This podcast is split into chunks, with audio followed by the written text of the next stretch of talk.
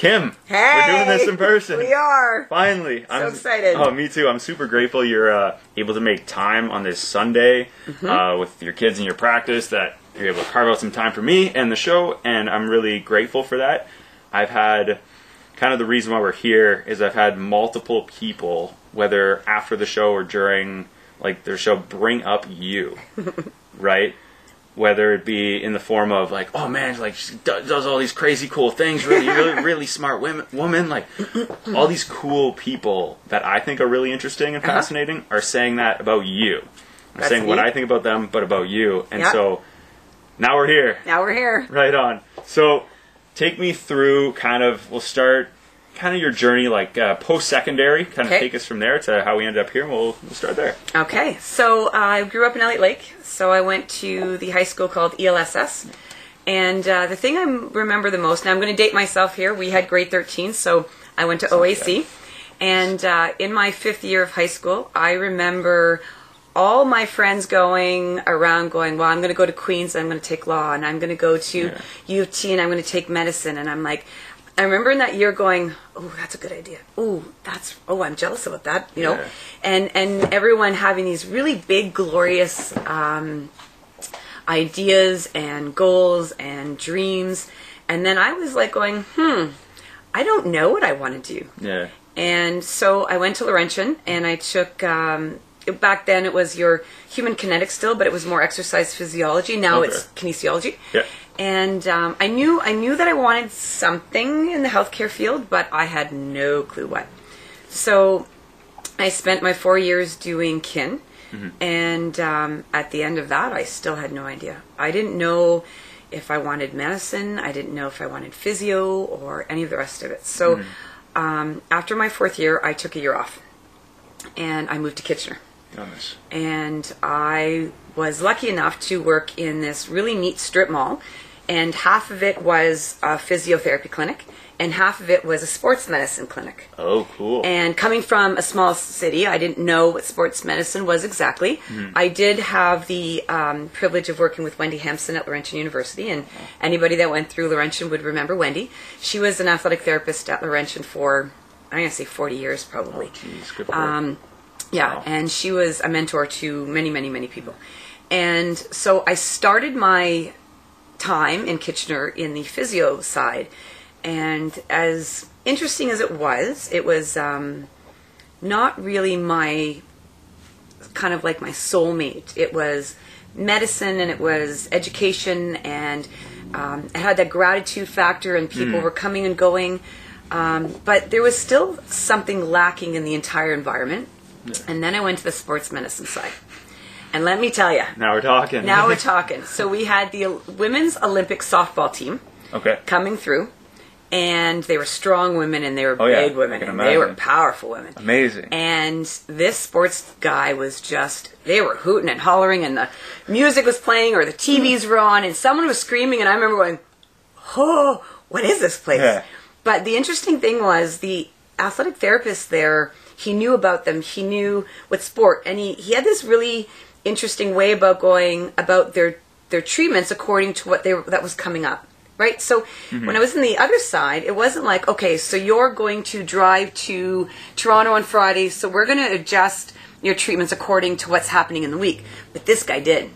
So he would ask the women or whoever was in there for that matter Yeah. you know um, the uh, ohl team came through there as well and it was like so you're going to play a game your, your game's on saturdays so you know you're going to eat like this this is how you're going to taper this is what your workouts are going to look like and, and it, he sat back and went wow there's a lot up there if i could just take that head and do this Yeah. right Okay. and um, so that was that was the that was that was the point for me was right then and there when i realized that they the environment was loud and energetic and positive and it was just i found that the people healed well there was a trust but there was a familial perspective Yeah. and everybody knew him by name and and it was just a really good environment to expect and to evoke the healing process so right after that i applied to sheridan in oakville and i got in and spent uh, three great years with a you know great group of of people, and they're all over the place. I've got one with the National Ballet, Oh, wow. all the way through to the NHL. So my my, cool. my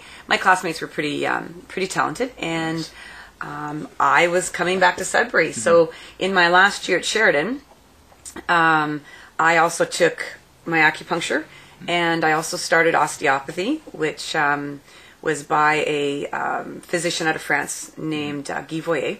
So pretty pretty cool stuff there. I don't practice the osteo stuff very often, but I do still steal some of the some of the techniques Just to apply what you do Mm-hmm. on a day to day. Nice. and just because I do things quickly, right? So the recovery piece is a little Yeah. faster. And uh, yeah, so in my last year, I would come home on Fridays, and I was getting my clinic ready. I hadn't even written my exam yet. No? Every Friday, I'm meeting with either a bank or a landlord or something, and I was prepping. And then I remember one day going, "Oh shit! I hope I pass." Oh yeah, I gotta study for this thing. I'm like, "Oh shoot! I'm, I'm opening on this day. Six weeks before is my exam. I hope I pass." Uh, That's And- close too. oh, yeah. Six weeks. Oh, yeah. Jeez. and you know, like the present though. knock on wood, um, everything went well, passed, and uh, I started my clinic in on August sixth, two thousand. nice. Yep. It's been onwards and upwards ever Yep. since. Yep. That's so cool. Did you always know you wanted to create that environment that you really enjoyed Yes. as you kind of grew up? No, no, that's the interesting thing. Um, I didn't. It's, and and this is probably more you know directed to people who um, don't know what they want to do. This comment here, there's a lot about myself that I know now Yeah. that I didn't know existed inside of me then. And I know that sounds a little corny, but it's actually very true. I didn't Yeah. realize a lot about my character um, when I was younger. I had no idea. And Mm-hmm. as you get older and you realize how tough you are and, and how motivated you can be and how you can persevere and all these other things, um, you just don't know them when you're younger. Right? Yeah. So I've learned a lot about myself in these in these processes and these uh, experiences. And um, so no, I actually didn't know any of that before. Jeez, when did you kind of once you kind of experienced that environment right at the clinic, Mm-hmm. you wanted to from there kind of create that. You're like, I want this for my like. Yes. I want to be Well, that hat that people can. Yeah, and who who doesn't want to go to work where it's loud and laughter and people are high fiving you Yeah, on it's the a way good out? energy. It's a great energy, Yeah. right? And so many people have a job where they're like, "Oh, it's Monday. Oh, thank God, it's Friday at five, right?" And I'm the opposite. Yeah. One of my favorite places on earth is work. I get to go to one of my favorite places every single day and see some of the most amazing humans.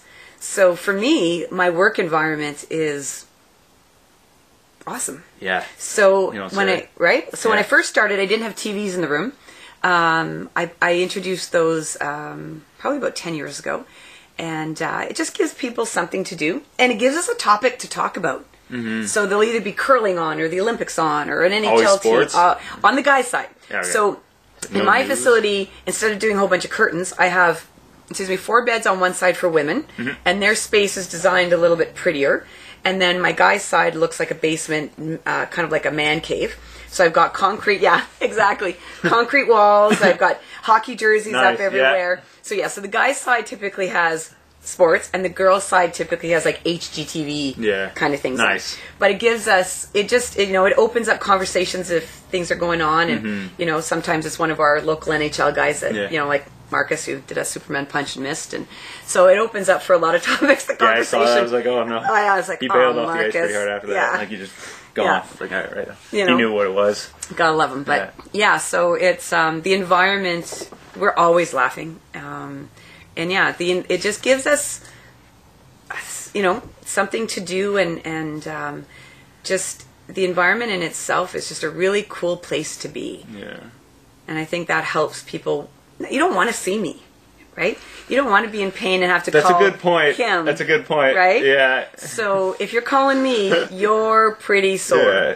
And uh, Walking is not easy for Uh-huh. you. No. So if I can lighten that anxiety and that, that pressure a little bit by the environment, then they're coming into a setting that they'll heal from. Mm-hmm. Right? So Interesting. It feels like just from what I hear and what talking to you, I feel as if you're creating like there's a very cool connection that's formed, right? Yep. Through you and your clients and Yep. you and like your staff and stuff. yep. Is that how you go about that? Like it sounds like when you create the like the environment for the women, environment for the men, like what else do you do that kind of allows that connection to form? with clients? We um we joke a lot. We harass our patients quite a bit in a in a fun and, course, and uh, you know safe way. But um, right from the time they come in and they see Ange at the desk, Mm-hmm. she usually she's my you know my Italian bulldog, so she'll harass them a little bit, and um, we we form relationships very very quickly, and um, it's just a really light-hearted place, and we Mm-hmm. make sure that. And I work beside Mike, Yeah. so Mike's in, Mike. in my rooms, Yeah.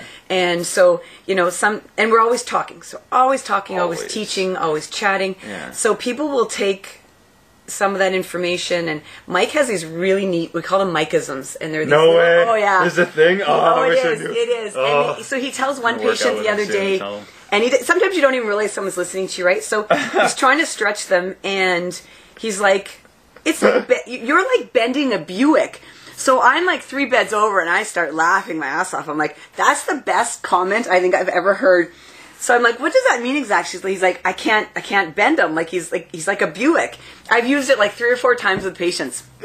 So it's it's those kinds of you know kind of conversations we Come have. Yeah, yeah, that we have there, and the guy. So the guy's laugh. He's like, Not okay, wrong. so I'm not flexible, Yeah, right? You, you can't bend a Buick. No, It's no.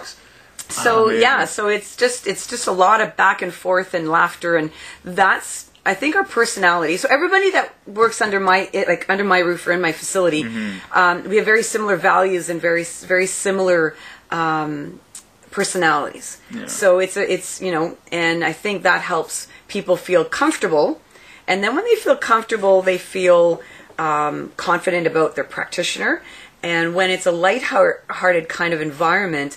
They're very comforted very quickly, and when you can Right. settle somebody's sympathetic nervous system, meaning their fight or flight, Yeah. or their anxiety, or their stress from the day, and you bring them in, and then they're sitting and they're like, okay, I like this place. These guys are pretty funny. Or I get to watch TV for an hour and I don't have my kids. So nobody, you know, and when you start, you know, you, they start to kind of settle into their place, Yeah. and then it's like, like this, and then their body's Yeah. ready to, to recover. That's awesome. How important is that aspect in the prep in the preparing them to go through the injury process, like the recovery process? I sorry? I think it's incredibly important. I think that um, medical models or therapeutic models where your your treatments are quick and yes, you may be doing something physiologically for them, but I think the before piece is just as important as that piece. So when we work on somebody, we have heat, we get them settled in. Because the other thing too is everybody's busy. Everybody, our Every moms, our dads, yeah. our brothers, our sisters, everybody's busy. So when they're trying to fit in an hour of treatment in their day, they're excuse me running there they're parking they're running in hoping they're not late now we got all the covid screens so they got to do all that stuff right Mm. and then you're getting them into the bed and if the next thing is diving right into the treatment your, your expectations are going to be a little too high and thinking that Yeah. they're just going to calm enough for you to go at it Never happens. Never- They're up here. You got to bring them You down. got It's it. too much of a jump. so now Yeah. their sympathetic nervous system and their fight or flight is firing. Right. And we want to, and we want to, when we work, we need to work in their parasympathetic, which is their just their calming system. Mm-hmm. And in order to to be here, I got to bring them down. Yeah. So our treatments are longer. They they have 20 minutes where there's a heat pack on them. They're comfortable. They're warm. Um, we have a machine called the interferential current. That's prepping the site. So there's a purpose for everything that we do there. Right. And the first 15, 20 minutes, yes, it's to calm them, get their nervous system settled, anxiety, whatever. Get their day finished or at least whatever they were kind of struggling or, Yeah. you know, even just being in a rush. Think of just going to a meeting and Yeah. you sit there for a minute and you're like, okay, now I'm ready, right? Getting that off, uh, you know, off the table, and then after that, then we take the next 40 minutes and we do the treatment. So I personally think it's incredibly important if you want to create a change in that person, Yeah. you need them ready to do so. So I think it's incredibly important. Okay. I that's interesting that it's not a because I know having um, and you have a chiropractor as well. I don't. That's about No? the only thing I don't have. Um, not because I don't believe in them. Not I have. Um, Dr. Cannell was with me for a few years. Um, we just we just never really put another one back in. So I'm hoping to have one again. Nice. Yeah. What I was wondering, um, I know they have a weird, um, like, there's a misconception people have with it. Man, I need a chiropractor to like crack me a bunch. Mm-hmm. Why do you think that is there? Like it always seems like that's something that like they're always separate in the recovery process. At least from what I've seen, Mm-hmm. like they're separate doing their thing, and then there's groups of clinics. Right. Oh, that's an interesting. Yeah. That's an interesting um, concept, actually. Um, now, chiropractors are probably one of the strongest diagnosticians in the allied paramedic world. Yeah. Um, they are spectacular in the neuro and um, obviously in the spine. And as we know, that's you know a cause of a lot of problems. Doctor they're also doctors of chiropractics right? So they they are typically seen um, a, a little higher we'll say in the food chain. Um, and they work really well with massage therapy. When you have um, a multi multidisciplinary clinics are very very hard to do well. Um, I've been grateful with the fact that mine has run Yeah. very smoothly. Um, but that's also because I allow all my practitioners to run their own piece. I don't micromanage. So, yeah. So sometimes what happens is a chiropractor will own the facility or will be the lead practitioner, and then everybody runs underneath them. And there's a lot of turnover in facilities that are run that way because everyone's competing for that lead role. If you're in that if you're in some sort of allied or paramedical profession, chances are you're a type A personality and you're a go-getter. The other thing that happens is in the multidisciplinary facilities, a lot of times they'll be like, well, I could do this on my own and mm. pay less rent or pay less to the owner. I don't need these people to mm. do my work because I've already done my schooling. Ah, so a lot of times you get them broken up and, and, and people go on their way and start. And that's in dentistry, that's in mm. optometry, that's in anything, right? Yeah, that's true. And, and it does. And, and you can, by all rights, you can. But where the, the connection and that multidisciplinary approach benefits is the patient because it's like a one-stop shop. So if I can't figure it out, I can send them to physio. If Mm-hmm. physio's like, I don't do enough manual work, but they need a really deep massage, I've got three RMTs. Yeah. Right? And so on and so forth. So their care stays within the trusted circle of care, which is in one Ah. building. So Easy. I don't, Easier. You know, so I, of course, not being a chiro, I don't really know um, where that kind of break is. But Yeah. you're right, I have noticed that they typically do Yeah. run facilities on their own. Um, but I, I'm assuming it's probably mostly because they're they're just higher and, and, and better educated on diagnosing neurological issues. Interesting.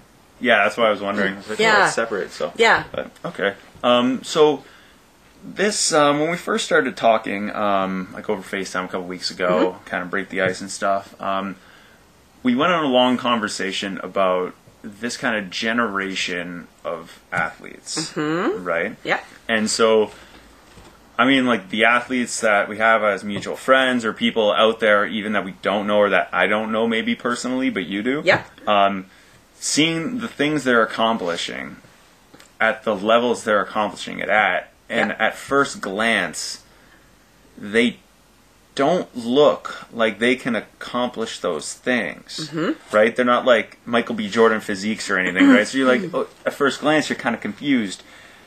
Now, why is that? Like, why do you think those, like that generation of athlete is kind of starting to take a uphill? I think there's two things you can you can attribute it that to. Yeah. I think it's the Spartan world now that we have these races that combine um, um, the running and all the obstacles, and I think the David Goggins Worlds can be thanked for that as well. Yeah. Um, for those of you who don't know, look him up. Pretty impressive man.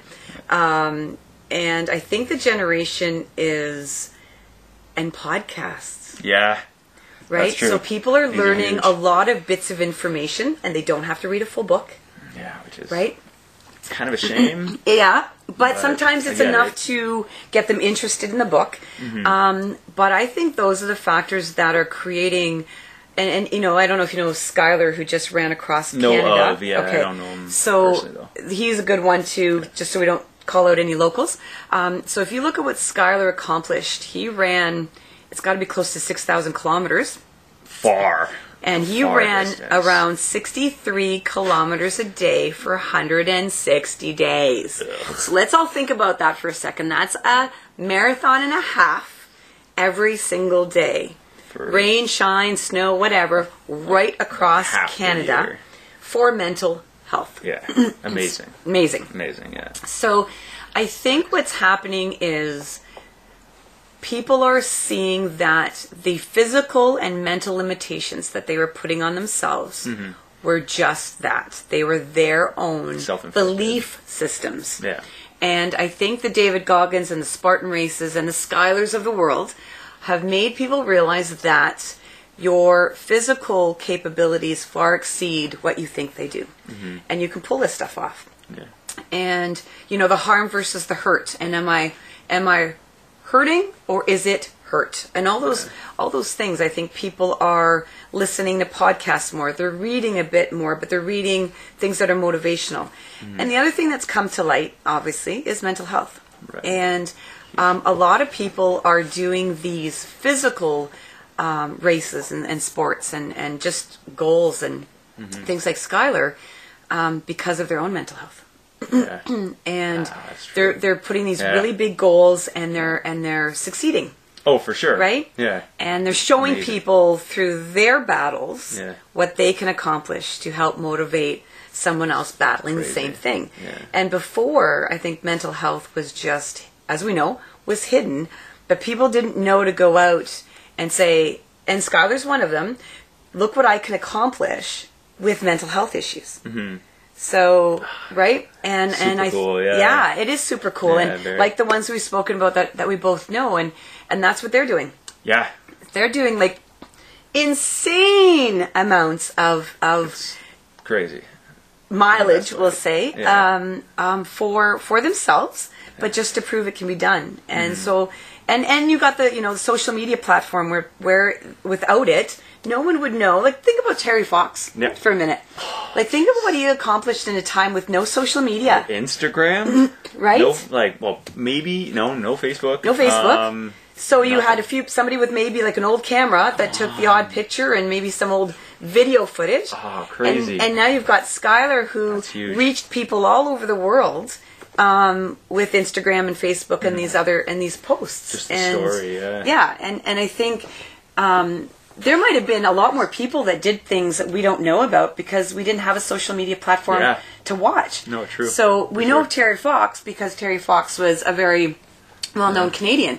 Um, but there could be thousands of Terry Foxes out there that we don't know about from Mm-hmm. So you know cool think, the 70s too. Mm-hmm. and 80s and 90s before all this stuff came out. So um, now we're just aware of it. yeah. So I think I think that in part and parcel is why we're seeing this more often. So, with that being said, and you touched on it briefly, with it's a lot of mileage. that a lot of said, right? It's a lot of moving in one direction, and it's a lot of. ah, it's just so consistent, right? Like it's just. I'm trying to wrap my head around the sheer quantity of doing something like Mm-hmm. that, and I haven't been able to yet. We'll see, but with that, and you have um, those people going in and doing therapy with you and your Yep. team. Yep.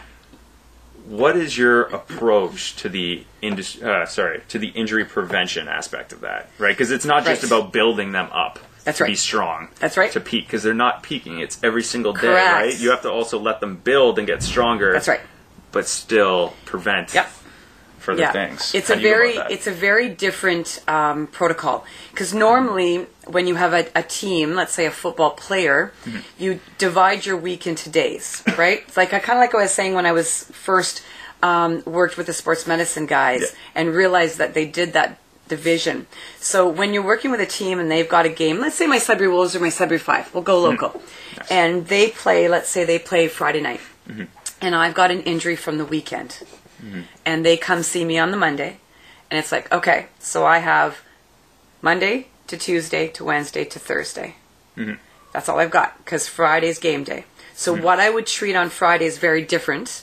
So I would treat the trauma site very early in the week, and then we try to stabilize it because you're only going to get so much healing done Yeah. in three days. right. And so what we do is more of a management program in that sense, right? So we're like, okay, well, you're not going to be 100% in three days. We know that. No. But we can tape it, we can brace it, we can prep you for it, blah, blah, blah, blah. Yeah. And all those things happen. Now you get a Skylar or somebody who's doing 63 or 65 kilometers every single day. Every day for a long time. Yeah. so you're not going to get any healing at all. You're hoping that their sleep, their hydration, and their fuel is taken care of, which we do talk about. Yeah. Right? And by the time he got to me, like Skylar, for example, um, he had already run from BC. So, yeah, I kind of had that stuff figured out, Yeah, I right? kind of understood the. Yeah. Yeah. and and then hope. you've got your environment, you've got the weather, you've got all these other things, Mm-hmm. and the fact that he sleep. You know, some of these guys are sleeping in hotels, and they're just so there's there's so many variables. So first, what we do is figure out what the variables are Mm-hmm. and which ones we can tweak. So when I got Skylar, I got him literally halfway through. Yeah. And so you don't want to change too much because he's in a pattern.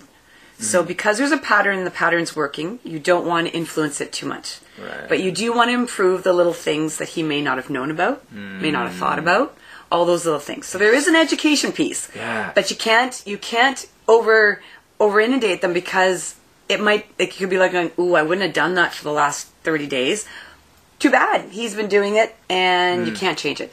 But the things that you can influence and change and modify without screwing too many things up, Yeah. you do. So sometimes it's like, okay, we're going to change the time you take your salt water. We're going to um, change the order of your meals. We're going to give you a different fuel source here. So Hmm. little tweaks are actually very beneficial because if we we don't have the week to look forward to, but we have Right. let's say another hundred days Yeah. we can take that information and saying you're going to start depleting all your stores. Yeah. So we're going to take you through the next hundred days, and we're going to show you how to do that. Oh, okay, that Right? makes sense. Yeah. So you can't store anything because you're depleting yourself every single day. Right. Yeah. So we have to give you food, food and fuel that you're going to take in and and and burn, take in and burn, and so those kinds of. So you're taking in my group sessions and in my team, I'm looking at three days. In something like what Skylar was doing, I'm looking at a hundred days. But Ah, it's daily. Yeah. So there is no time to repair. So the treatments, in essence, are okay. Uh, I'm going to remove lactic acid and inflammation from the sites. So when we saw Skylar, we did full body. Mm-hmm. He sat in a cold tub first. We removed all the inflammation, um, brought his temperature down. Then we looked at the sites that. So you do a lot of global things Yeah. flushing of the body, that kind of thing, right? So, yeah, so it, it's just bigger projects, but you Right. can't influence little sites because you're going to make them sore. Hmm. Yeah, very different treatment uh, strategies for something that's you know um, they they train and they taper themselves and their coaches know what day they're going to bag skate and what day they're going to you know they're going to recover Yeah. day and they're going to go in the gym and then they got a yoga day and they got a stretching day those are very very different than i'm going to run a marathon and a half every single day for x number of days Yeah, there's a different challenge there. Yes. For sure. Now, does that help having when you see clients like that and it's so different from whether it be elite level hockey players or football players, basketball players mm-hmm. to guys like Skylar, for example, or people like Skylar, for example, doing those crazy feats, like you said, marathon and a half every Yeah. single day for Yeah. about half a year? yeah Ridiculous. So, how helpful is that having like a team team to do that? Like just Uh-huh. boom, this is where we go. This is like the HQ yeah of getting recovery and prevent my injuries. This is where I go. We go see Kim, and her and the team they take care of it. Like how nice is that? it's to, it's critical because I graduated from school 21 years ago. So yeah. you know what I mean. yeah. So things have changed, and and so I've got. Of course, I'm the oldest one in the facility. So then I've got you know a fascial stretching therapist like Mike who um, has a really cool vibe, and um, Yeah. his knowledge base is is different than mine. Right. Right. Um, and then you've got physio who has a little bit more evidence based material. And so having a collection of people with different experiences and different educations is actually pretty cool because if I can't figure it out, or it's like, okay, we've got this guy or this girl, and she's doing A, B, and C. Um, we've got, we're going to see them for a day and a half and then they're gone again or whatever it might be you can take all those heads and we do like what, what like rounds like physicians do Yep. and you get together and say okay how are we going to tackle these issues with the time we have Yep. knowing that they're coming out of here and they're going to do this whatever is coming up and um, and then we can sit down and figure out the plan so Mm-hmm. it's not it's not one it's not on one person's shoulders where Right, you're right or wrong Probably nice. right Yeah, for sure. um, two, it's not only on one person's experiences because Yeah. before before the I'd say before, probably even like maybe 2015 and later, the, the Spartan races existed probably, but they weren't really well known. It's Yeah, they o- weren't too only in the last. Mm-hmm. let's say, five to seven years where you've got these extreme, these regular people doing extreme things Yeah. right? So when you have a, a high level athlete doing something extreme, well, their body's prepared for that. Yeah. When you take an everyday person who sits at a desk and then all of a sudden they're going to do 21 kilometers and 60 obstacles, that's not a normal transition. No, it's kind of outrageous. Yeah. So that's where the team approach, you know, is it's always, always, always better. Now, Yeah. thankfully, the team approach is only as good as your pieces Right. and only as good as your relationships. Um, but I, I, I definitely believe the, the team approach is better than one. Amazing. Uh, So I get a sense that you're very, very big on community, whether that be in your I am. right. I love my community. Amazing. Whether that be Yeah. in like your own group at the at Active Therapy Plus, yep. or whether that's in the community of Sudbury. Right. Right. So with that transitioning a bit, um, what are some activities or community involvement groups that you do? Like, tell Um, me about Yeah, I love my community. They they groom me and they feed me, right? So yeah, that's fair. So I am a Rotarian, Mm-hmm. very proud one. I'm part of the Sunrisers, and uh, the nice thing about Rotary is it's a group of um, it's a good network. They're they're like minded. They're Mm. usually business owners or healthcare providers, and we do a lot of great things in the community. Um, there's Rotary Park.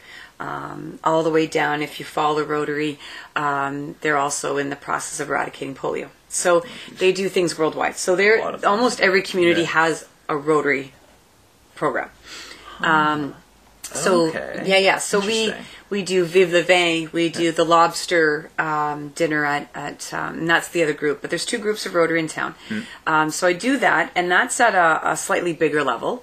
And then um, I try to kind of go with what's happening in the communities. So Hmm. anytime one of our local athletes do something like Cacciati Hmm. or Matt, um, I jump in on those things Yeah. to to push that.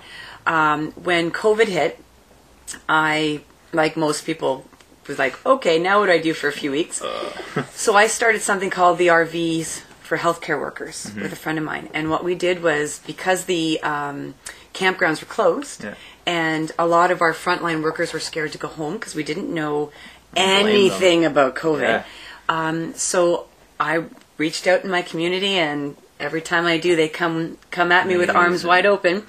And we had Jim's portable toilets. We had Doctor Clean. We had Jerry Lawheed. We had everybody you can imagine. Nickel City, um, uh, Nickel Belt Camping. Everybody. Oh, yeah. And what they did was, even Vince Palladino gave me brand new RVs Epic. to park in healthcare workers' driveways. Even our city of Sudbury Yeah. gave us an extension on the bylaw of being able to park an RV. Come on. Yeah, yeah. No, everybody just said, yep, you know what?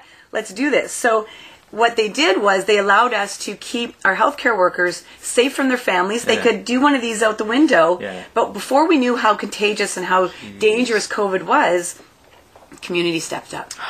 That's right? amazing. Sudbury, you know, could I do this in a bigger community? Can I do this in a different community? I don't know. Maybe. Maybe, Maybe, but um, I'll, I'll tell you, the Sudbury community for backing one of its own Yeah. um, is is insane. It's it's uh, it's an amazing community. Every time I've reached out for, um, for example, um, uh, in the past, Derek uh, MacKenzie Mm-hmm. would run an NHL golf tournament, and that golf tournament would raise money for the NOFCC, which is the families with children with cancer. yeah.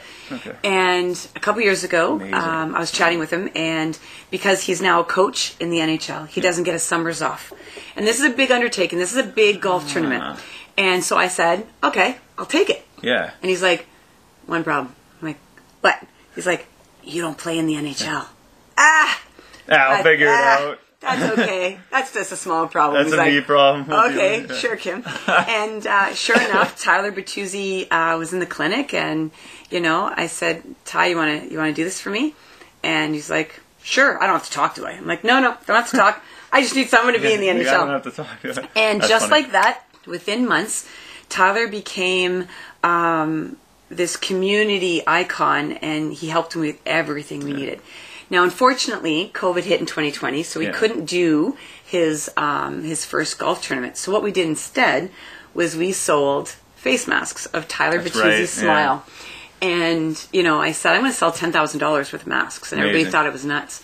And um, so I and I I didn't sell them cheap; they were seventy dollars a mask, so they were expensive. and again, I went to Smith's Markets, I went to Cocoon Hardware, Belanger Ford. Yeah. I was I went to see um, Laking Toyota, Yeah, and everybody. everybody, Yeah. and I sold out of masks, and we made ten thousand Nice. dollars for go. the NOFCC, That's amazing. right? So Amazing. It's um you know, and again, it's an ugly smile. I love you, Tyler, but it's a nice smile, and uh, you know, Missing half there, right? yeah, yeah, and uh, so funny. it's you know, it's it's anytime somebody here has needed something, um, whatever Mm-hmm. it was, uh, this community is a pretty special place. There's no doubt. So we've been in COVID for what? About two years now? Pretty close, yeah. Close? Hey, oh yeah. Just shy of, but yeah, 2022, yeah. yeah. So, what? Um, I was talking to a paramedic who I had on uh, last episode, Matt. Yep, Love yep. the guy. He, him, and I kind of after the episode started talking about uh, community and stuff like that, and he made an interesting point. I'm curious about your perspective on it. But Okay. how has the community changed from the beginning of COVID and the whole pandemic to where we are now? That could be at a global Mm-hmm. scale, a provincial, federal, whatever it is. But we'll focus at just the municipal level. But how has it changed in your eyes? going back to that RV initiative, and everybody was, you know, pooling together and pooling resources, and there were challenges out on Facebook, and there were GoFundMe pages, and Yeah. there was a, whole- so much. Uh, community where you know people were posting on Facebook to just you know buy your spa gift certificates, go out and order food, and there was this huge connection. And unfortunately, I think the vaccine passport um, has broken us a little Yeah, bit. created a divide. Yeah, there's a, there's a there's a divide, and now I do see that on Facebook. I see people who post um, things about rights and and the jab and all this other stuff, and Yeah. it's unfortunate. And I don't I don't disagree, and I don't agree. Um, I'm in the healthcare field, and I had Yeah. to do what was right for me and my family, but um, I. I don't think we're as connected and I don't think we're as strong as a community Mm-hmm. as we were in March, April, May of 2020. Right. Unfortunately, Yeah, I, I, very I think we'll get unfortunate. back there again. I hope so. Um, I think once they start alleviating and, and, and you know taking down some of these restrictions, Mm-hmm. but I think it's going to. ho- I think for some, it's going to last a little longer than that. I think within family circles, within business circles, within um, medical circles where you know maybe you were denied care not care but they denied entry into a restaurant or being able to see your son play hockey Yeah. um, i think that's going to leave a mark I think it's going to take us a little bit of time to heal as a community, as and that's every community. That's just not Mm-hmm. right, Sudbury. that's not just every right. um, but sure. I, I, I think we're going to feel that for a little bit. Yeah. yeah, I think so. I think so. I'm grateful that I'm in healthcare, so I didn't have to, you know, pull that punch. Um, Yeah. I, I know obviously a lot of businesses had to, and uh, that was the only way they could stay open. Right. But you know, it's still tough. Yeah, and I think that's. I think you said it though, um, and I find a lot of people are doing just that, or expressing some form of gratitude throughout Mm-hmm. the whole thing. Where it's, look, I know we're all going through it, whether Yeah. it be different in different ways or not, right? Whether it be Yeah. you're out for six months or not, right? Yep. But I think the ability to be grateful or find things to be grateful for in a time like this, we'll call it, Yep. is severely overlooked. Yes. And we're kind of getting away from that. Like at Yes. the beginning, everyone was like, "Hey, you know, I'm doing workouts with friends on Instagram." Like just Well, even the hearts in the things, right? windows and the and the Yeah. chalk drawings along the sidewalks and the drive-by birthdays, the drive-by like- birthdays. They were Oh. not what you wanted, No.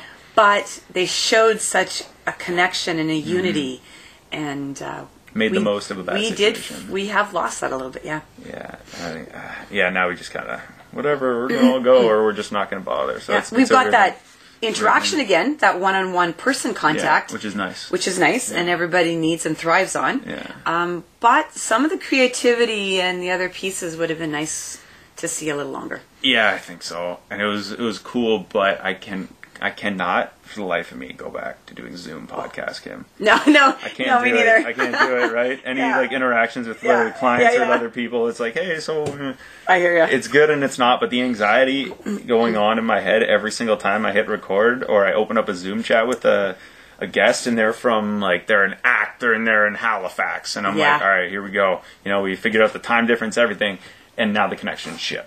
Like, uh, but then they're like, well, it's your Wi-Fi, and I'm like, but mine, like my mom teaches on the thing, like she's Yeah. it's fine for her, it should be fine for this, you know. Yeah, So then you're yeah. arguing, Yeah, kind of. yeah. And so it's yeah, for the life of me, I'm I'll fly somewhere to do a podcast Yeah. before I Yeah, no, I hear you. I'm grateful for that as well. Yeah, it was nice, but then I got over it quickly, and Yeah. now we're uh, now we're here. Yeah. But switching a bit of gears, are you? Do you practice Chinese medicine at all, or have you studied it? Yeah. I I uh, I do. I am part of the College of Traditional Chinese Medicine Practitioners and Acupuncturists of Ontario. Nice. CTCMPAO. It's a really. It's I'm a, very It's a big, yeah, big mouthful. Um, so I did my acupuncture. I completed it in twenty in two thousand, Mm-hmm. and in twenty thirteen they regulated acupuncture, which was the thing to do because we are breaking the surface of the skin. Yep. Um, and then what they did was they allowed us to write a series of exams, and uh, if you passed them, then they would grandfather you in to this Chinese medicine piece. Um, but when I Oh. took my acupuncture, I just took acupuncture. Yeah. I didn't take traditional Chinese medicine, Oh. right? Yeah. But the college is all of it. So it's the herbs, it's the the diagnosing of the pulses and, and the tongue, and Whoa. so it's it's it's a it's a very detail. It, it's a whole practice Yeah. right? Um, and it's very, very different from Western, obviously. Um, so Yeah. yeah. I took a little bit of studying and uh, et cetera, et cetera. But yeah, so I, I, I did. Uh, I was able to keep my acupuncture license, and I it's a big part of what I do. Actually, not not the traditional Chinese methods, the acupuncture. What's an example of a traditional uh, Chinese method? Um, so they so traditionally they work in meridians. Okay. Right. So their belief system runs that um, every ailment Mm-hmm. is either an excess or deficiency. There's a there's a problem within that meridian. So we've got lung, kidney, heart. Right. Yeah. So and if you've ever seen one of those anatomical drawings with the Yeah. meridians, you'll see the little dots and the lines that kind of run up. oh, okay. Right, Yeah, so I know what you're talking about. They all connect. So when ah. you look up, say someone comes to you and they're having trouble with fertility. Oh, well, Okay. there is a protocol, or there's series of protocols, and there's also laws. Mm-hmm. Yeah. So if one way doesn't work, you can work off of a different law. So it's actually it's very very interesting stuff. Whoa. And then they give you the points, and you, sometimes you're simulating, Yeah. sometimes you're dampening, and so you're working on what might be blocking oh, that's cool. right? So really neat stuff. So fertility is a big one. Yeah. Um, um, and they work in like dampness and colds and and uh, so what their lungs are doing, what their pulses are doing, and uh, yeah, Whoa. so it's it's very different from. Yeah. We say it's different, but when I went to write the exam, Yeah. Um, so you know in terms of heat right they say okay well there's a lot of heat in you well that to us that's inflammation so it's not that different it's just the language is different right? And then Oh, when wow. you look at you know um, dampness well dampness could be something from an infection to um, arthritis to right? So think about being in a damp corner for a little bit. What, how would you feel? Right? Yeah. so we think of them very differently. Chill feeling. yeah, weird. but you can actually under if you understand what they're describing from thousands and thousands and thousands of years ago, all our medicine typically matches. Whoa, it's just some form of west. It's like westernized. It's just westernized. Yep. Some- Whoa. Yeah. That's so cool. So yeah, it gives me it just gives me another trick in my toolbox, right? Yeah, you don't say. That's something that, hey, because I, I knew I wanted to ask you about it, but I had Yeah. no idea. So like, Yeah, oh, yeah. Interesting. Wow. So, what um, what kind of mentorship programs do you do, or are you part of? So um, I take on students. I have any given time anywhere from five to ten students, um, primarily university. A lot of lot of Laurentian. Um, we take on at the clinic. We take physiotherapy students. We take on medical students, um, and then we take on. I'll take on a couple high school students. um, just you know so they can do a co-op. We mentor through uh, so we mentor the student trainers at Laurentian University. Um, we mentor. We're looking at perhaps starting a mentorship kind of with our Sudbury Wolves, and maybe either via um, our community or them through the NHL. So we we do. I do quite a few mentorship type programs. I take on a lot of students. Anybody that wants to come in, come on in. Ah, that's cool. What I feel it's such an important thing for somebody in a high school student role to do, or even Yeah. a post secondary. Yeah. Like having that co op experience. I didn't have it until the last second last semester of my uh, my schooling, and I did it after kind of halfway through it. I was like, I don't really know if I want to do this type of like be in this type of environment all the time. Yeah. Everybody stops moving at 4:30. There's I it was it was really weird, Kim. I was sitting in this in this like city of Ottawa building. It was like the 13th floor of this Okay. 50 story building. Okay, I'm sitting down. It's Friday. Mm-hmm. Okay, I'm like, all right, you know, it's Friday. Let's go. This is awesome, right? This is what we all the best day of the Absolutely. week, right? Yeah. So I'm sitting there and I look and I have a timer that goes off at five, right? Yeah. So my timer went off at five, and as soon as it went, all I heard was just everybody in the office, deep breath out, and everybody stood up. It Oh, was most ridiculous, like cattle herding Yeah. And then thing of all time. Oh yeah, Right. and it was just everybody Yeah. fell in line. Yeah. Hey, have a good weekend. Have a good weekend. Yeah. and first thing, first thing happens on Monday. Everybody sits down. Coffee. There's a lineup at the Keurig. People just storm in, Mm-hmm. sit down, and go. And then it's yeah. noon hits.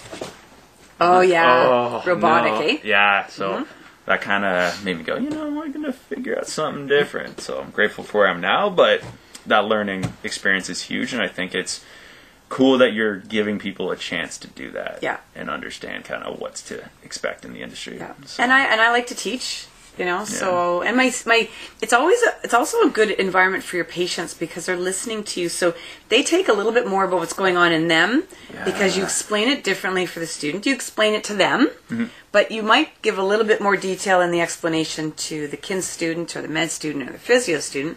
And so you're talking about them longer. They take in more information, right?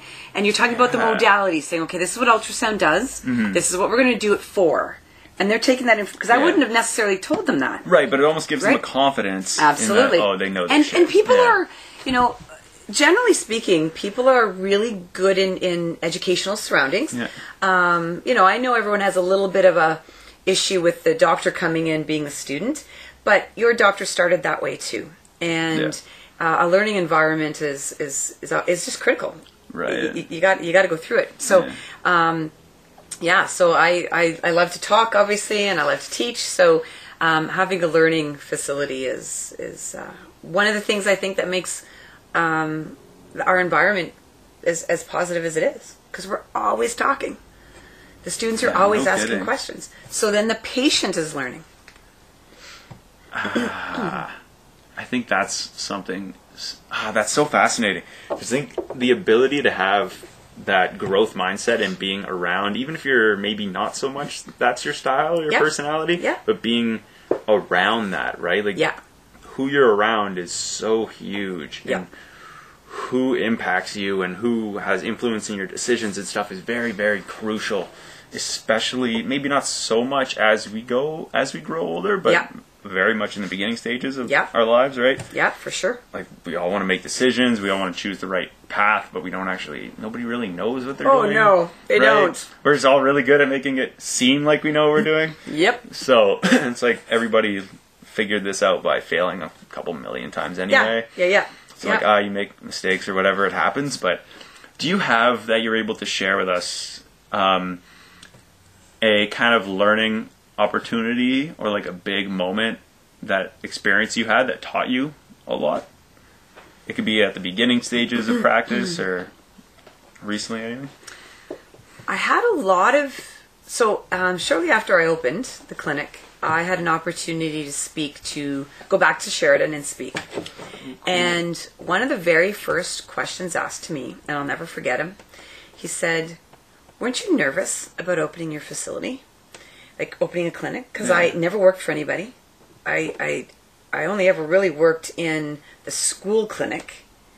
Um, and then you were with sports teams because I'm a sports therapist. Right. So most of our um, our like internships were with teams, not in clinic settings. No. I wanted to be a clinician Yeah. and I wanted to work on teams, but I didn't want my primary role to be on the field. Right. Right? And I remember standing up in front of this class going, oh shit, I probably should have been. But then it was like this epiphany going, huh. No, actually, I wasn't nervous. Um, no, I wasn't scared. Oh shit, I should have been, you know? uh. And it was kind of like this wave came over me and I went, ooh. And, you know, everybody in the clinic um, would, you know, I come in on Monday Yeah. with a certain look on my face and they all look at me and go, what'd you get us into this weekend? Right? Because I come in with, we're opening another facility or we're, I'm writing a book or, Yeah. you know, we're doing this for this team or da da da. And so they're all, Monday morning, they're waiting for, okay, what are we doing now? All right. Um, yeah. So I don't know if there was a a, moment or um, anything that I went through that um, I can't think of one except that um, every time I've I'm always so grateful for the relationships and, and what it's allowed me to do. And every time I succeed at something like writing the book or, you know, um, getting the valet contract or opening another location or, you know, you sit back and you reflect and go, okay, what did I do right to allow these other people or, or these, these, um, experiences and opportunities to fall into my lap. And I learned that way. But it's a little reverse than what most okay. people would expect. There's not usually something that I learned from. Right. It's usually, oh shit, I did that. Oh, oh, maybe I should, you know? And, and then it's, it's kind of, I, I kind of flip it where um, I'm grateful it happened, but I'm, I'm pretty, I, I'm just, I'm so driven that I, I don't really need them. I don't know if that sounds. No, it makes a lot of sense. You, sense? you don't need a big, like, bad thing to happen for you Yeah. to learn from to pick yourself up and move forward. Yeah. Move, keep going. No. Yeah. Yeah, I think that pays a lot of, like you said, um, that could probably be attributed to, excuse me, the people that you're around at those times and just your ability to take from experiences that's Yeah. happened, mm-hmm. right? Not Absolutely. so much these ridiculously bad ones because everybody learns differently and everybody grows differently, right? Mm-hmm. Yeah. Whether you Yeah. had a big fail or not, it's not really a Yeah. big deal. So Yeah, and you know, there's you know, like it's, and it's not like I've gone after everything and gotten everything. Mm-hmm. Um, but yeah, you you learn from those those issues, and sometimes it was you know a practitioner chose to leave. Well, that's a loss because they're my friends and they're mm-hmm. my coworkers, and I consider them family.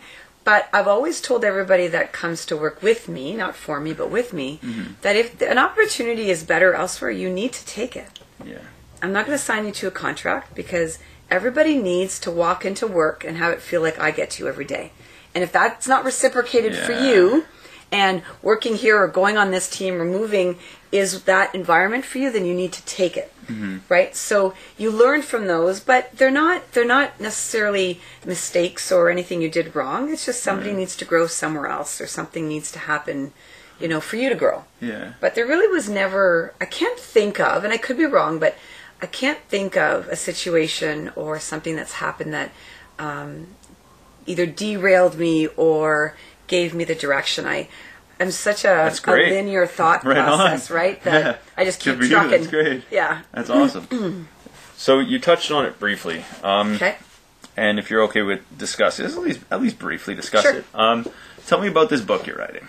Okay, so I teach a lot. I Mm-hmm. teach at the med school. Um, I have students, like I said, you know, any given time there's five plus students in the facility. So I spend, as I'm treating, I'm spending my day teaching. Mm-hmm. And one of my new athletic therapists, Isabel, um, and in the past, I've been told you need to come and lecture at this school, and you need to come teach my class, or I wish I had you as a teacher because this would have made so much more sense Yeah. or I learned more like this than I did there. And you know, the thing is like, hey, I can't, I can't go and lecture. I can't just go and do all these things. I gotta to practice too. Guys. Yeah. yeah, for sure. And I can't just walk in in front of your teacher and start, you know, teaching the class. so Isabel says to me, "Well, why don't you just re- write a book?" And I went, light bulb. "Oh, you're right. I'm to do it." And I literally started that day. Amazing. So I opened Yeah. Like a Duo-Tang kind of book, Awesome. and I wrote started writing down the things that I did differently than others um, that I would consider specializing in, in the sense that doctors and other practitioners refer to me for. Um, and voila, I had 15 chapters, Wow. and um, and then I started, you know, talking to patients about putting a li- like their little case study in, kind of Yeah. thing, and Oh, that's cool. yeah. And then I started looking for publishers, and I found um, Tellwell in BC, which I, I uh, happen to really enjoy working with. Nice. And then all of a sudden, it was like, okay, this is. So, what I'm. Ideally, what I'm doing is creating, and it's not a very large book, but it's a resource. So, it's a reference book for new practitioners or, or newer practitioners. And what I find in schooling is there's just so much out there, and, and the body is so gray and there's mm. so many variables that when they teach you they have to teach you a very black and white sprains strains discs da da da da da da da so fractures more than that. Yeah. and you you put age and you put repetitive things and you put postures in there and you put ethnic backgrounds and you you all of a sudden it's not black and white No. and the problem is is that they teach you something called differential diagnosis so when you go to do your tests and, and when you're you're in school they'll say well i think it's uh, lateral epicondylitis and then that they'll say okay and what's your differential diagnosis and what that means is what else could it be yeah. problem is is it's still very a black and a white It answer Could be anything because I'm sure you could justify it Sure. being yeah. So you're going to say it's a strain of the brachioradialis. Mm-hmm. Yeah, yeah, that's a good. That's possible. You're right, and that's how you leave school. So it's like, okay, so I've got the what I think it is, what tests positive clinically, and then I have an idea of what it might be. But what the differential diagnosis means is that okay, but it's probably not something that similar. no. But what we don't do is we don't dive back into things that we taught we were taught very briefly. Yeah. And in my 21 years of experience in the chronic pain uh, and sporting world, um, I found that the things that I never thought about actually ended up being the majority of my diagnosis.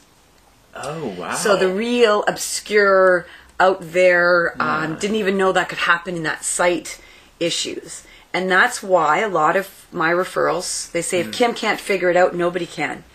And that's not because Yeah. I've reinvented the wheel. No. All I've done is gone back and went, what were those obscure things that they s- never really spent time teaching us? Because those are what I'm seeing more of.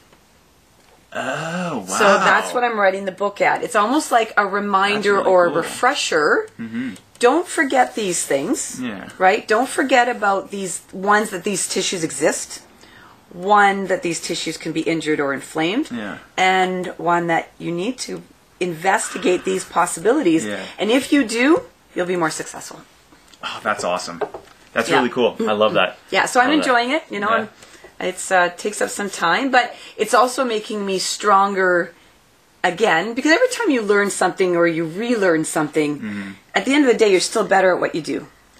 If you don't open a book for 20 years, things have changed and you are going to forget yeah. other things. And then Very we end up so. back to patterns.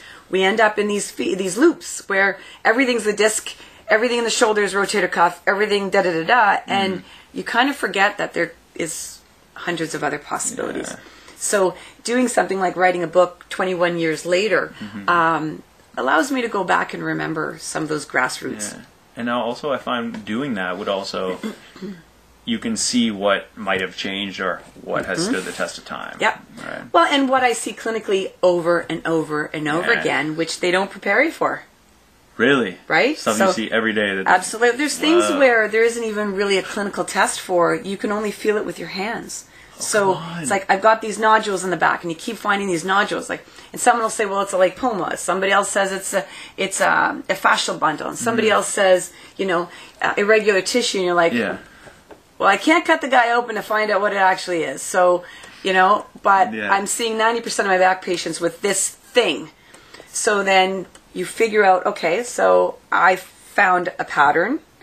I treat it, that pattern works. Mm-hmm. So then you got to go back and go, what the hell are these things? Right? And you start going Yeah. through and you find out, well, this is what they're called, this is what they do. Oh, that's bad, you know? And then all of a sudden, you've got a chapter. Amazing. Yeah. Ah, that sounds so fun though. It sounds like you're really enjoying the process. Oh, I, too. I, know. Yeah. Ah, Yeah. that's cool. Yeah. That's really cool. When uh, when that's kind of finished and it's done, and you've done your uh, or and you go on your book tour or whatever, I'll have to Yeah. have you on the show to go way more into it. And we'll I go through and it. go, Yeah. do like do a read Yeah. something. Yeah, because I definitely love uh, buy a copy. That's uh, Yeah, that's very yeah, and then it, you know it'll go out to it'll be on Amazon. It'll be on all the Nice. so you'll be able to get an e version, right? And uh, uh, you know, so then it'll be hard copy as well. So Nice. it'll be it'll be out there. there's something when it comes to I found lately reading hard copies. Yeah, I know people like as a form of learning that we talked about Yeah. briefly, right?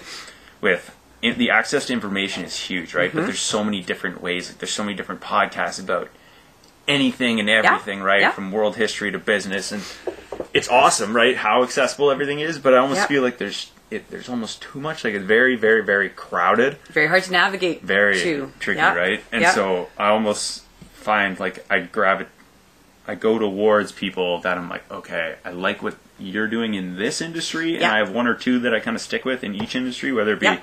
martial arts, business, like woodworking and woodcrafting stuff, sure. right? Whatever Yeah. hobbies we all have, Yeah. we kind of Yeah. find one or two, focus on Yeah. those.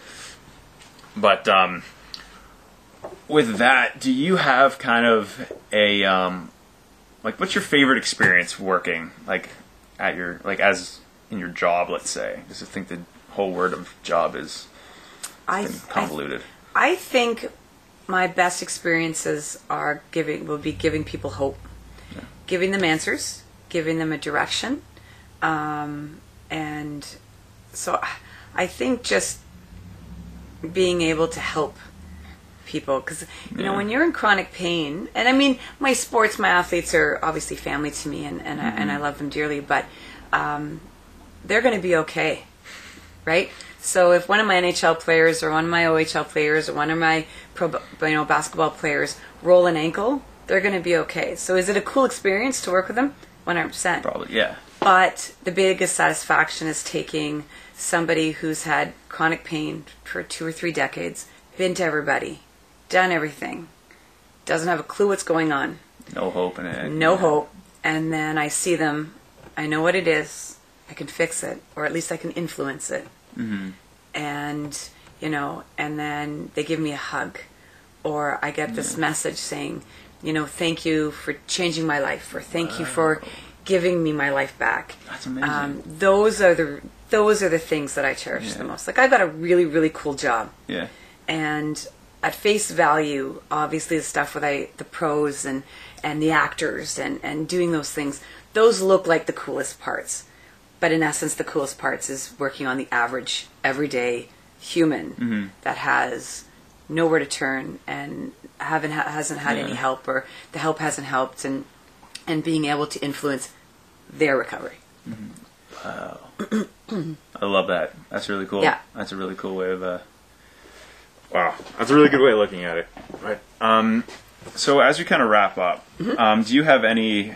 We went through a lot of different things. Do you have any thing that you would like to pass on, or any final message or experience or lesson you'd like to share with everybody, just so that? Yep. Uh, I do. Um, going back to the intro where I talked, you know, about everybody in high school and having this direction, I can tell you that probably 98% of those people never went into the right direction they went into. So have, you know, so taking that and making it an insecurity or an uncertainty for yourself because, oh my God, I don't know what I want to do, isn't the wrong direction No. right? And there's so many jobs and so many professions and so many careers out there um, that you don't even not knowing in the moment doesn't mean anything. Right. Okay. And when I took my uh, when I took my first class in osteopathy with this doctor, world renowned Dr. Guy Voyer, he had everybody put their hands on on each other, and he explained this figure eight type movement that existed in the body. And so, and I'm good with my hands. So I'm sitting there and I've got my hands on this person and I'm trying to feel. And he's like, there's, you're going to feel the body's respiration. You're going to mm-hmm. feel the body's blood flow and heart rate. Mm-hmm. This is a different movement. You have to feel this movement. Okay, here I go. And I'm doing one of these going, Does anybody. Anybody feel this shit? I don't feel a thing. and of course, person's like, "Oh, I feel this," and someone else is like, "Oh, I feel it too." And I'm sitting there going, "Oh my god, I, I can't be an uh, osteopath. I, I can't feel a thing. Like I can't feel a thing." So, okay, do this again. And I'm waiting and I'm waiting and I'm like, "I'm gonna fail. Like this guy's not gonna take me." And what I learned in that moment, he stood up and said, "You, you, and you," almost like the new Amsterdam show. You, you, and you. You're out of the class. It wasn't me he was pointing to. He said, You're too suggestive. I gave you something to feel for that doesn't exist. And you all did what you thought I wanted you to do, which means that you're not actually going to feel what exists in the body because I told you what to look for and you told me you found it and it doesn't exist. And he only kept five of us. And because we're all like, oh shit, we're in trouble. Like, we're not going to be able to stay in this course only because we were truthful and we were humble and we really couldn't feel a damn thing. It's okay, not to know. It's okay not to know. Wow. And that was Damn, something I've yeah, I've carried all along. What? It's okay not to have an answer. Yeah. The worst thing to do is fake it or lie about it or you know what I mean? And you know what? I've done that in my own phys- clinic. I've said, "Listen, I don't know what this is. I think I I think it's this." Mm-hmm. But let's get a second opinion. So, going back to that lesson, it doesn't matter if you don't know. And most times, you're going to know eventually right? Mm-hmm. Yeah. So whether it's your profession, whether it's your soulmate, whether it's you know whatever path your life is going to take, am I going to stay in Sudbury? Am I going to end up somewhere Yeah. else in the world? You just have to breathe. There will be a sign. There'll be a signal. Mm-hmm. There'll be something that comes across. You know, and and you embark in that journey when it comes. But the one thing, do not stress if you do not know. There's a reason you don't know, and in that time, Mm-hmm. your body, you yourself, whatever your environment, you're not ready to know the answer. Wow. That's amazing. Hmm. That's really cool. Now, um, do you have anywhere, where can people reach you or where can people find you? Yeah. people get treated or prevent their injuries? Yeah, so uh, the one location that I'm working primarily out of is called Active Therapy. Um, the funny thing is, the building doesn't say Active Therapy on it. It No. says the clinic that needs no name. And the the reason behind that is is when I It's amazing. the owner owned three buildings in a row, Yeah. Mm-hmm. and mine is the middle building. So when the owner got the percentage of signage, you're only allowed so much percentage of, of, of your building being uh, covered by a sign. Makes sense. So Yeah. all that percentage was allocated to one of the buildings, not mine. So when I went to get a permit to get a sign in the building, I was I wasn't approved. So I went back to the sign company and said, I need something to tell people where I am. Can I put a sentence up? And he's like, ah, I guess so, as long as it's not a sign. I'm like, okay. So we literally put the clinic that needs no name, and it had a dual a dual purpose because most people don't know my clinic name anyway. They just say go see Kim. Yeah. So it was a clinic fair. Mm. that didn't need a name, but it was also a clinic that didn't get a name because it wasn't allowed a sign. So, you know, years later now, I can definitely put a sign up, but I've chosen to keep it I like because it. Yeah. Go it's kind of quirky, right? Yeah. Um, so yeah, so it's seven nine seven Lawrence Street. Um, I end, I am opening a second location in New Sudbury, so that's Oh, some, nice. some exciting stuff. We'll chat about another day. Congratulations. Thank Yeah, you. sure, for sure. Um, so we will have a second location, but for now, um, if you look up Active Therapy Plus, uh, the phone number is six seven four two two two two. So nice and easy. Yeah. Um, and yeah, there's we're a multidisciplinary clinic with three athletic therapists, three physiotherapists, three massage therapists. We have a nutritionist, a doctor of naturopathic medicine, uh, two fascial stretching therapists. I think that's it. So Nice. um, yeah, so uh, we've got we've got it all basically, and uh, and and we are really good. If it if somebody needs something that isn't under our roof, we have a great referral source. We work with concussions. Um, we work with all athletes. Obviously, we do chronic care and chronic pain, and um, yeah, Right on. Kim, I'm super grateful for your time. Thank and that we were able to chat. I learned a lot, and I hope everybody else did too. And thank um, you yeah, I uh, look forward to chatting with you again in the future. Sounds so thank good, you very man. Much. Right thank on. you. Happy right Sunday, everybody. Right on.